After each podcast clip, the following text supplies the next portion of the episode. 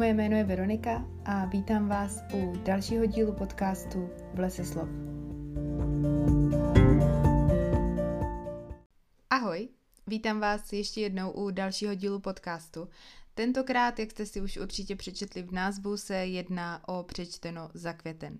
O tom, že je 16. června a já teprve nahrávám přečteno za květen, asi nemá nějak smysl dlouze mluvit, prostě venku je hezky, je dlouho světlo a potom už nějak nezbývá čas na to po večerech nahrávat podcasty, protože večery jsou čím dál kratší. No a půjdu asi rovnou na to. Mám tady 10 knížek, eh, spoustu skvělých knížek a moc ráda bych vám o nich něco řekla.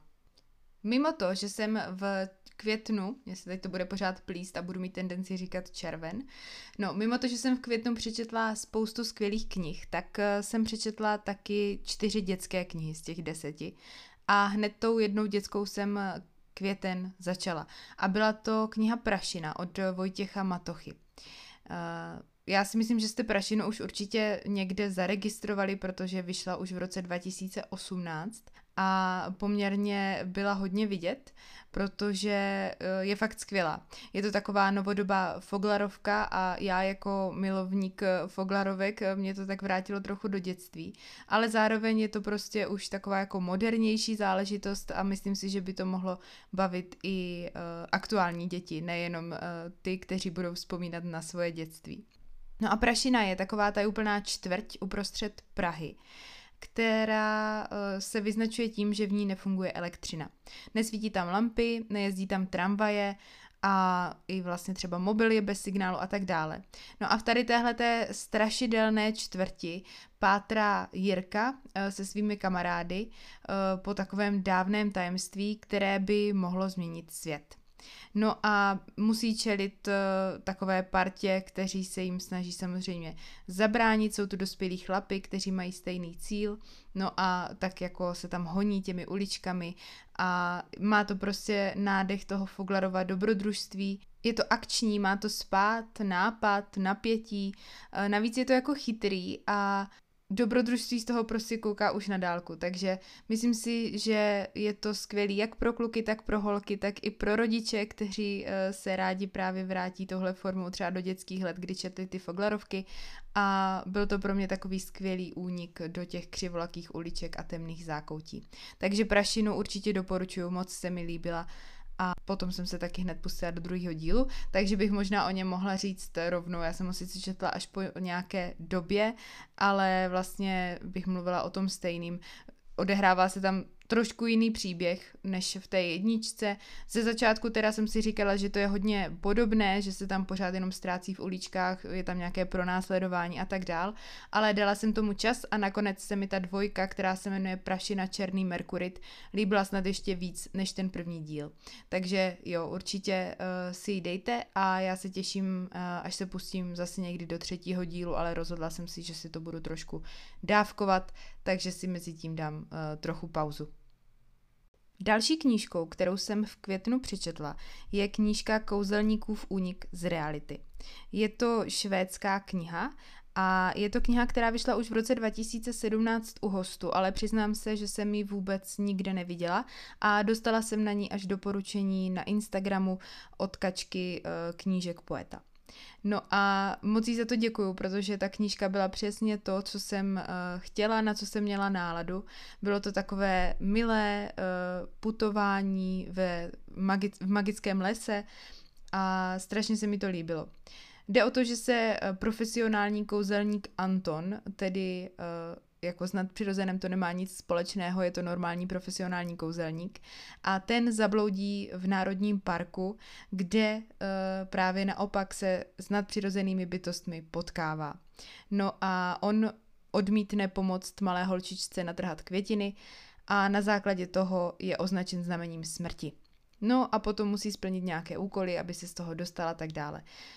Kouzelník Anton je naprostý eh, příklad takového toho mrzouta, který eh, nadává na svět, je nešťastný sám se sebou a my vlastně sledujeme, jestli ho to setkání s tím magickým lesem a s těmi magickými bytostmi nějak změní. No, bylo to skvělý. Nebylo to žádné náročné čtení, spíš taková pohádka pro dospělé s originálním příběhem a takovým jako milým humorem. A i když se jedná o klasický příběh, kdy se hlavní postava potýká s různými nástrahami a jeho největším úkolem je vlastně změnit sám sebe, tak eh, to bylo podané jako neokoukaně a neotřele. Takže pokud máte náladu na něco milého, co obsahuje toulání po magickém lese, tak eh, tenhle únik z reality určitě doporučuju. Co by to bylo za podcast, kdybych tady nezmínila alespoň jednu poslechnutou audioknihu? No a tou první, kterou jsem v květnu poslouchala, je kniha Pobřežní cesta od Raynor Win. Mě tahle ta kniha zaujala už když vyšla, myslím si, že jsem mi dokonce zmiňovala i tady v podcastu v takové té části uh, o knihách, které mě zaujaly z právě vydaných novinek. A potom jsem na ní viděla hezkou eh, recenzi na Instagramu u holky s Havranem. No a úplně poslední tečka bylo, když jsem zjistila, že vyšla v audiopodobě a navíc, že ji načetla moji, moje oblíbená interpretka uh, Dana Černá. Takže bylo rozhodnuto a pustila jsem se do ní a byla jsem nadšená. Je to podle skutečného příběhu, uh, vypráví o manželech Raynor a Motovi, kteří přišli ze dne na den o uh, svůj dům kvůli špatné investici, zároveň uh, s tím přišli teda o podnikání a taky o bezpečí, které uh, se snažili si celý život nějakým způsobem vybudovat. A navíc zjistili, že Mot trpí nevylečitelnou nemocí, která mu nenechává zřejmě víc než pár let života. No, takže sebrali nějak všechny síly a nevzdali to a po dlouhé době, co přemýšleli, co vlastně budou dělat, eh, v nich jako tak uzrálo rozhodnutí, že nechtějí někoho jako obtěžovat a nastěhovat se k němu. A tak se vydali na tisíc kilometrů dlouhou pouť po jeho západním pobřeží Anglie eh, po pobřežní cestě. No, ale i když by se třeba mohlo takhle na první pohled zdát, že to bude jako cestopis, tak je tam toho schovaného strašně moc navíc. Eh, Raynor hodně upozorňuje na problém bezdomovectví a na předsudky, které jsou s bezdomovectvím často automaticky spojovány.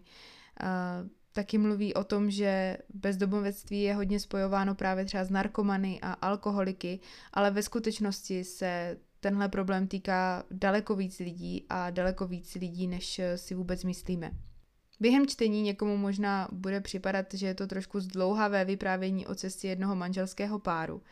A samozřejmě je to kniha o putování, takže jsou tam pasáže o cestě z kopce a do kopce, o tom, jaké je to eh, jít bez jídla a bez vody, jaké je to stavět stan po tmě, jaké je to se ztratit a tak dál, ale mezi řádky se tam toho dá vyčíst daleko víc.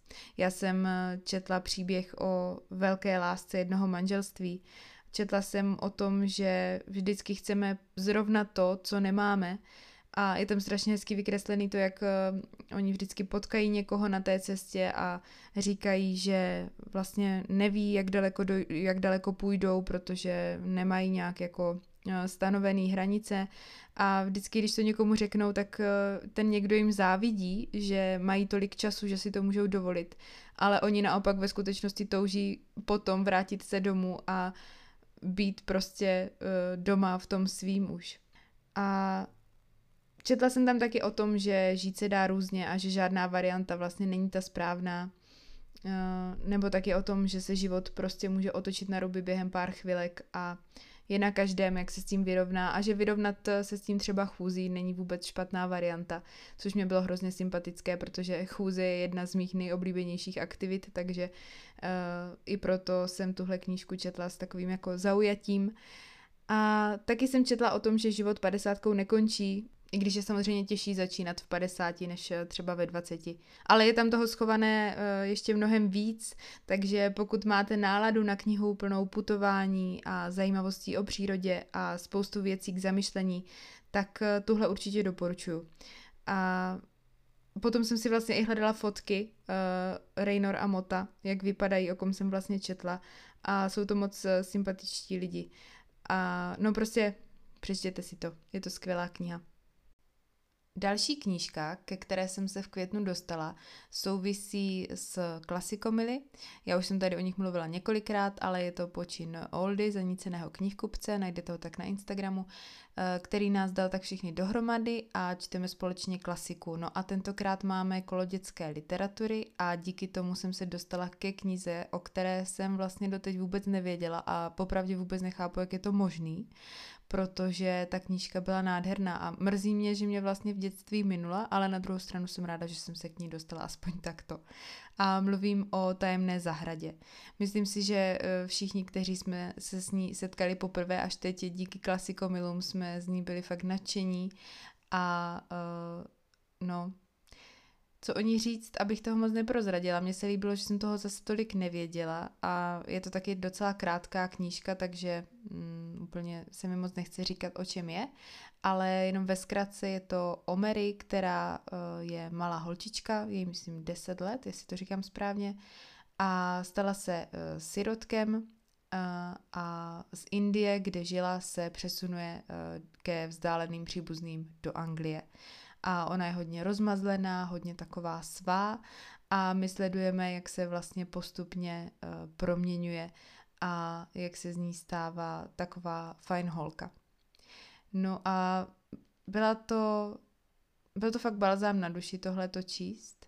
Bylo to hrozně milé a chytré a pravdivé a dlouho jsem nic eh, takového nečetla. A dětské knihy jsou prostě láska a nechápu, jak mě mohla tahle ta fakt v dětství minout. No a navíc teda uh, jsem četla uh, vydání od Ledy z roku 2020, teďka nově vyšlo a je hrozně krásný, takže ho jsem ráda, že ho mám i v knihovně a že se k němu budu moct uh, vracet. Takže pokud máte náladu třeba zrovna teď taky na nějaké takové milé oddechové čtení, a tak si myslím, že tajemná zahrada je určitě ta správná volba a že nesáhnete vedle. Další kniha, kterou jsem v květnu přečetla, je knížka, na kterou jsem se hrozně moc těšila. A tou knížkou je nejnovější thriller Sherry Penny, Její konec.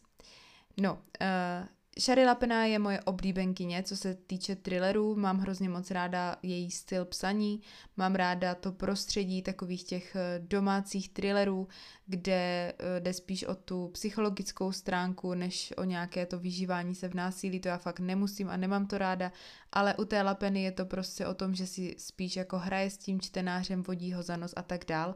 A to mě vyhovuje, takže Lapena je fakt moje oblíbenkyně. Nicméně uh, její konec, musím říct, uh, mě zklamal. Já mám totiž asi eh, trošku problém s tím, že autorčiny předchozí knihy, hm, četla jsem vlastně všechny, co vyšly, tak mi přišlo, že měli s tím, jak vycházeli, stoupající tendenci. Nejméně se mi líbily mantěle odvedle, potom bylo, myslím, někdo cizí v domě, nevítaný host a ta poslední, jeden z nás, tak ta nasadila tu moji pomyslnou laťku hrozně vysoko. A já jsem si zase myslela, že její konec prostě to překoná, bude ještě lepší, no a za mě se to teda úplně nestalo.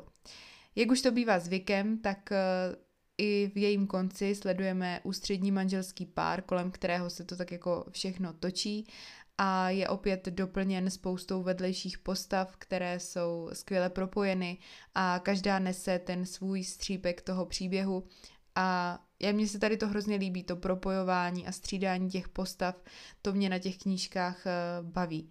A tady sledujeme teda Patrika a Stefany, kterým se zrovna narodila dvojčata, mají toho až eh, nad hlavu, uh, prostě malé děti, takže jsou, uh, bojují s nevyspáním a tak dále. Do toho má Patrik nějaké problémy v práci.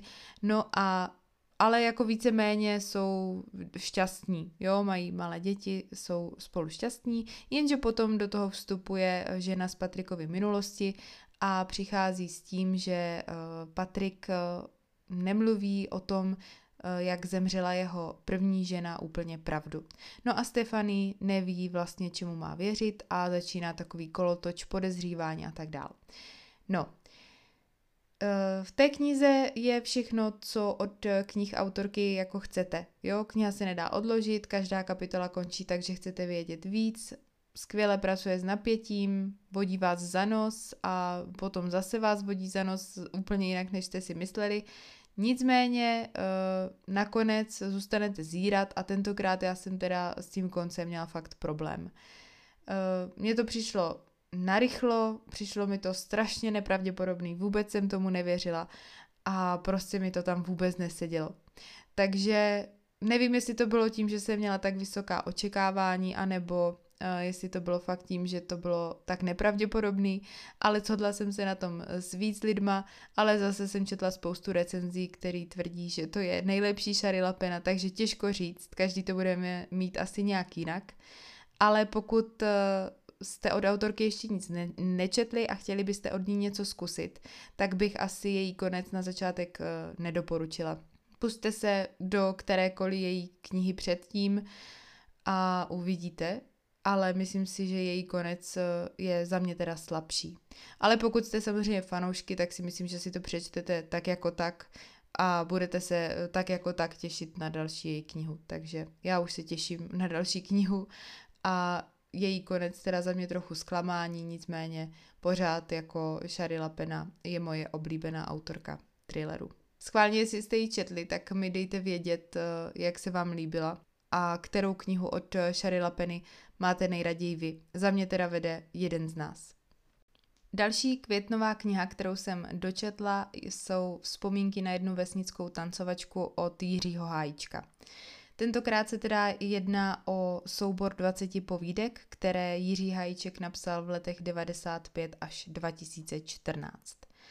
No a od Hajíčka eh, můžete čekat samozřejmě jeho český venkov, takové uh, obyčejné lidské osudy, podané ale neobyčejným hajíčkovým stylem a skvělým jazykem.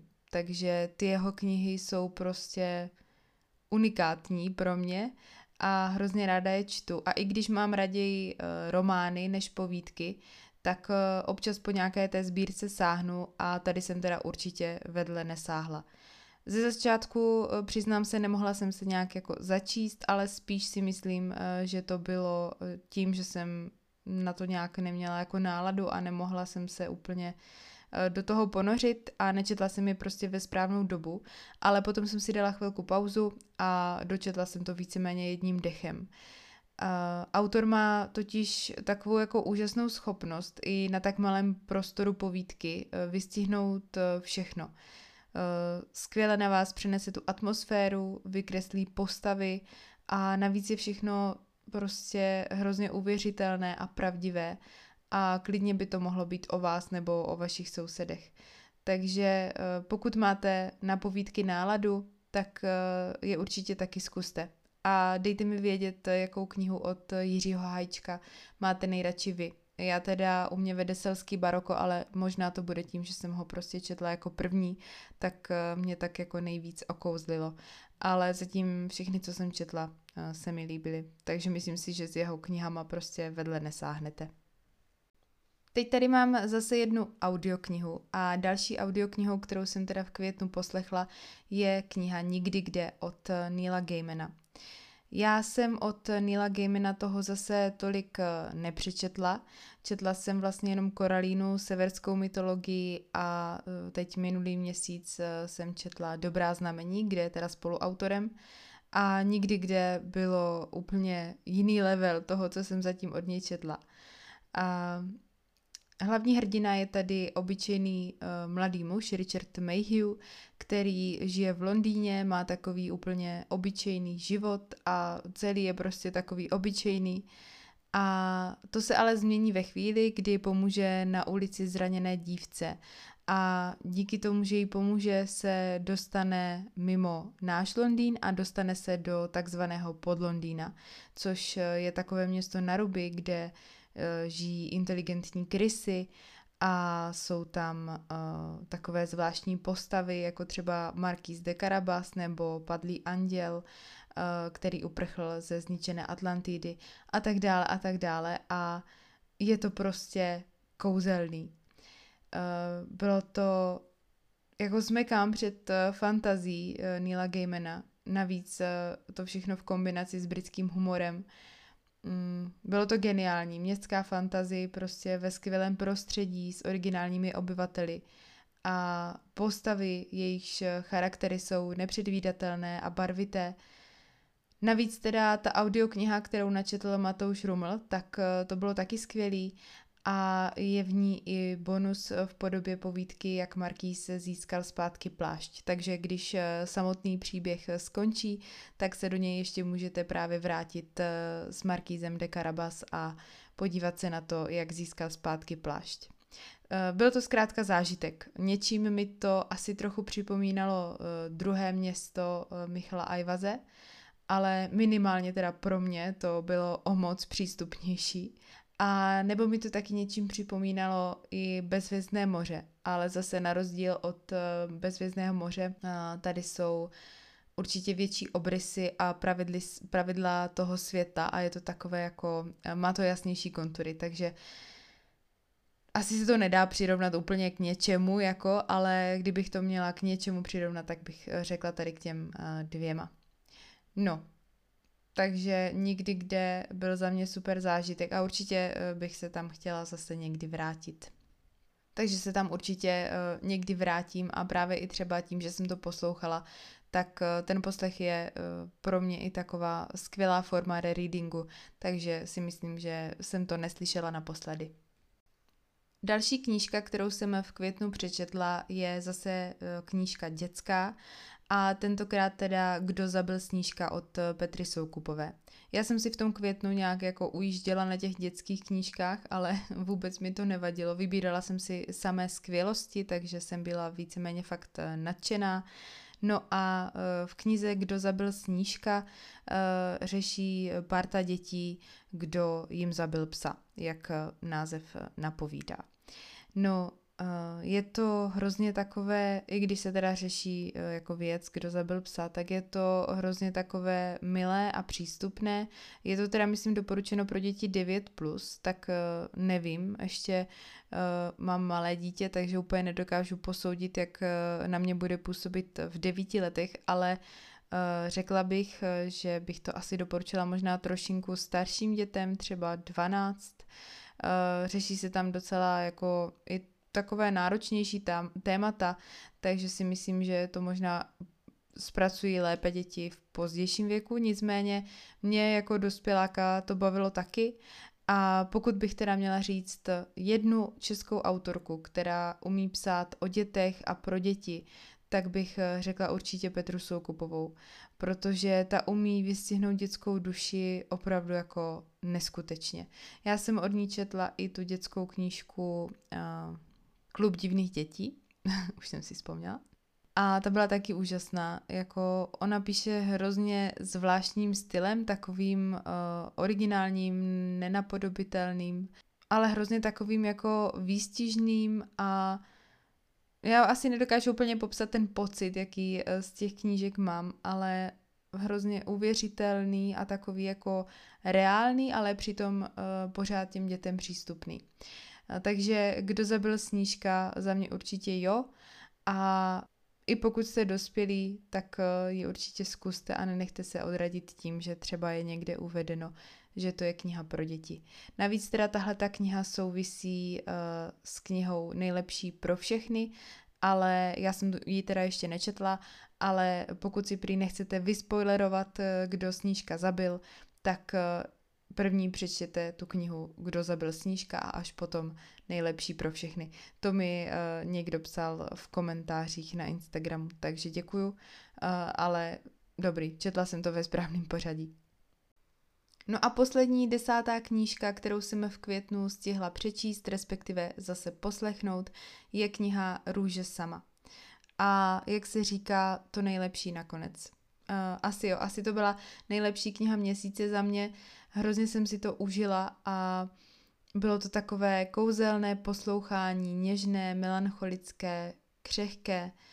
A ona to není nějak dlouhá záležitost, ale uh, já normálně poslouchám audioknížky eh, trošku zrychleně, většinou 1,25 rychlost a podcasty třeba 1,5, ale tuhle tu knížku tu jsem poslouchala jedničkou a fakt jsem si vychutnávala každé to slovo je o francouzské botaničce Rose, která eh, přijíždí po smrti svého otce do Japonska aby si vyslechla jeho závěť. Ona ho nezná, nikdy ho neviděla, ale má si projít vlastně prostřednictvím uh, jeho nějakého takového asi tajemníka, by se dalo říct.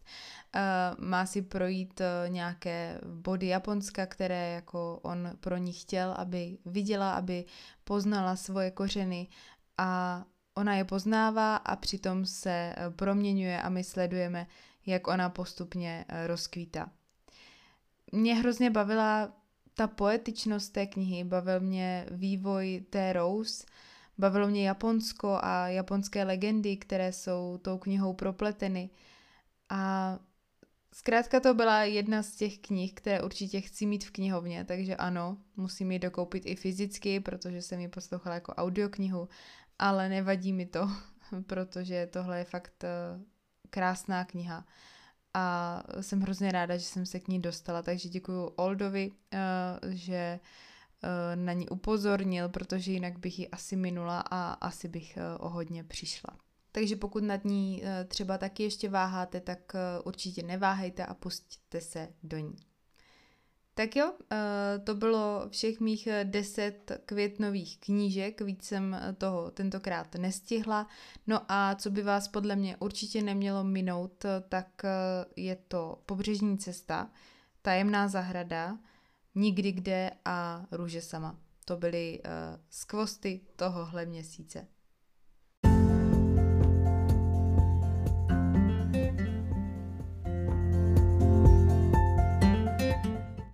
A teď teda, jak už je zvykem v tomhle podcastu, tak eh, zase pár knížek, které vyšly v květnu a mě zaujaly.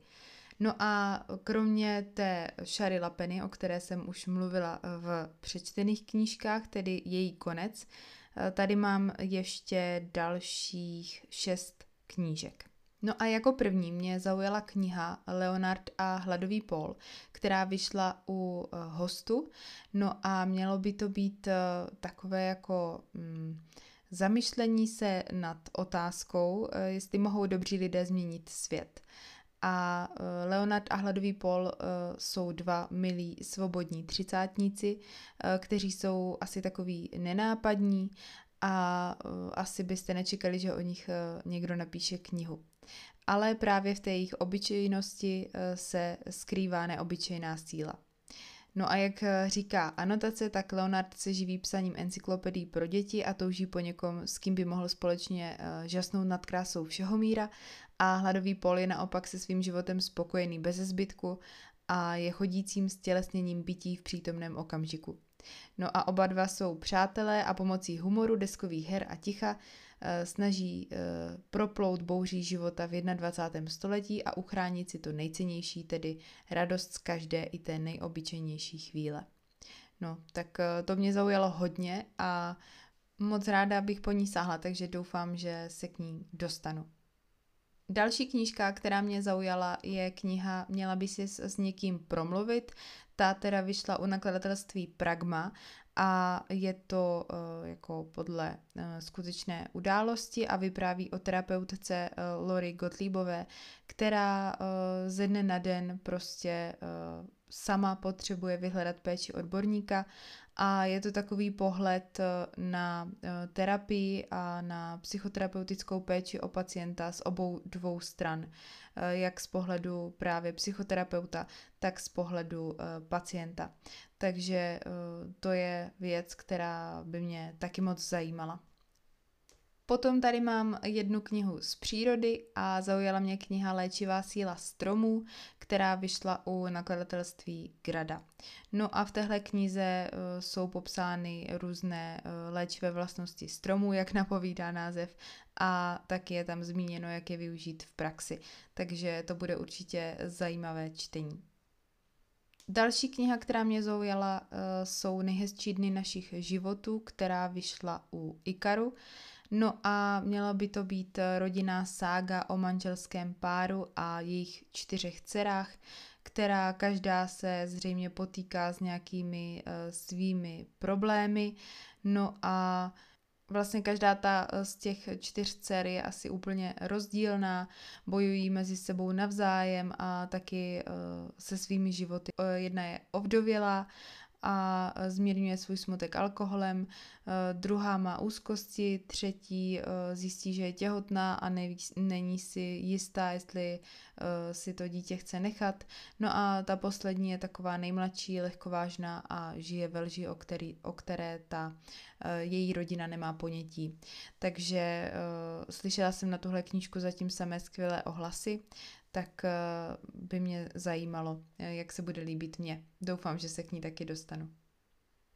Potom mě zaujala kniha Gloria, která je od autora uh, Timothée de Fombel. Uh, nevím, jestli to čtu správně, mojich 8 let francouzštiny se na mě nějak zásadně nepodepsalo, ale doufám, že ano. No a měl by to být příběh o vlaštovce Glorii, kterou uh, neviditelná touha táhne z jihu do zimy na sever, kde se její osud protne s osudem osamělého řidiče dodávky a mladého uprchlíka. Měla by to být uh, taková jako trošku jiná pohádka a mě tohohle autora už doporučovalo strašně moc lidí. Napsal uh, třeba Tobiaše Lolnese nebo Vango nebo Dva životy pana Perla a tak dále. Takže bych se do ní chtěla pustit, vlastně je mi jedno do které první, ale něco od tohohle autora bych chtěla zkusit a zaujalo mě to, eh, protože jsem o něm právě nedávno slyšela eh, zase znovu, takže když jsem viděla to jeho jméno v těch novinkách, eh, tak mě to zaujalo, takže proto ji tady mám. No a úplně poslední knížka, kterou bych tady chtěla dneska zmínit, která mě zaujala, je kniha Zmizela a patikářka a je to uh, zase na mě trošku nezvyklý historický román, navíc trošku asi mixnutý s thrillerem, ale ta anotace zní uh, velice zajímavě, měly by se tam protnout uh, dvě linky, pokud jsem to dobře pochopila. Jedna z historie a druhá ze současnosti, kdy teda v historii sledujeme bylinkářský krámek, Eh, kde místo léků na ženské neduhy bylinkářka prodává jedy, aby se její zákaznice jednou provždy zbavili mužů, kteří je tyranizují. No a potom je vlastně druhá linka, eh, kdy historička eh, Caroline utíká před problémy v manželství a desáté výročí svatby stráví uh, sama v Londýně a náhodně narazí na stopu řady záhadných umrtí mužů, k nímž toto, v tomto městě docházelo před dvěma sty lety. No a ty linky se tam potom nějak protnou a celkově to tak na mě působilo zajímavě, má to krásnou obálku, uh, takže uh, jo, chtěla bych si do toho pustit. No a to byla poslední knížka, kterou jsem chtěla zmínit v tomhle podcastu. Děkuji, že jste doposlouchali až sem. Doufám, že jste třeba načerpali zase nějaké další typy na čtení. Eh, pokud byste chtěli nějakou knížku dohledat, tak eh, všechny knihy, včetně jejich autorů, jsou uvedeny dole v popisku podcastu. No a eh, pokud byste mi vy chtěli něco sdělit, tak mě najdete na Instagramu jako les.slov. Pokud třeba jste četli nějakou knížku, o které jsem mluvila a máte na ní podobný nebo naopak úplně jiný názor, tak mi určitě dejte vědět, všechno mě to zajímá. No a jinak eh, si užívejte začátek léta uh, a mějte se moc hezky, já se budu těšit zase u dalšího dílu podcastu. Tak ahoj.